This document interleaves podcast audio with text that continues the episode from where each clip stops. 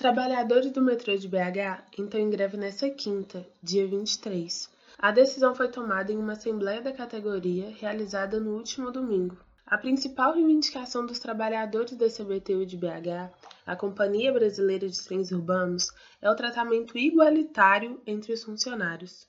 O Sindmetro, Sindicato dos Empregados em Transportes Metroviários e Conexos de Minas Gerais, explica que 30 trabalhadores foram transferidos para Brasília, enquanto os demais empregados da empresa não tiveram essa mesma oportunidade. Essa mudança garante estabilidade no emprego e, no momento, a CBTU de BH enfrenta um momento complexo de cisão, fruto do processo de privatização em curso na empresa.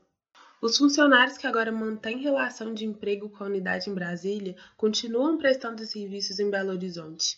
E recentemente, em uma entrevista ao Brasil de Fato, trabalhadores da estatal afirmaram que até o momento não foram ouvidos ou informados pela CBTU sobre a estabilidade dos cargos diante da venda da estatal. Além disso, outro questionamento da categoria é que a resolução CPPI de número 206, publicada pelo governo federal, define condições para a desestatização da CBTU e proíbe que empregados lotados na Superintendência Regional de Belo Horizonte sejam transferidos para qualquer outra unidade da CBTU.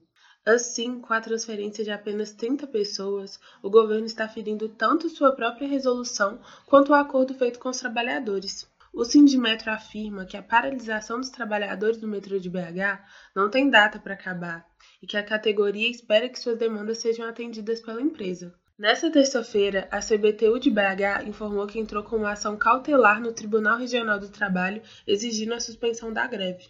De Belo Horizonte, da Rádio Brasil de Fato, com produção de Rafaela Dota, Maria Paula.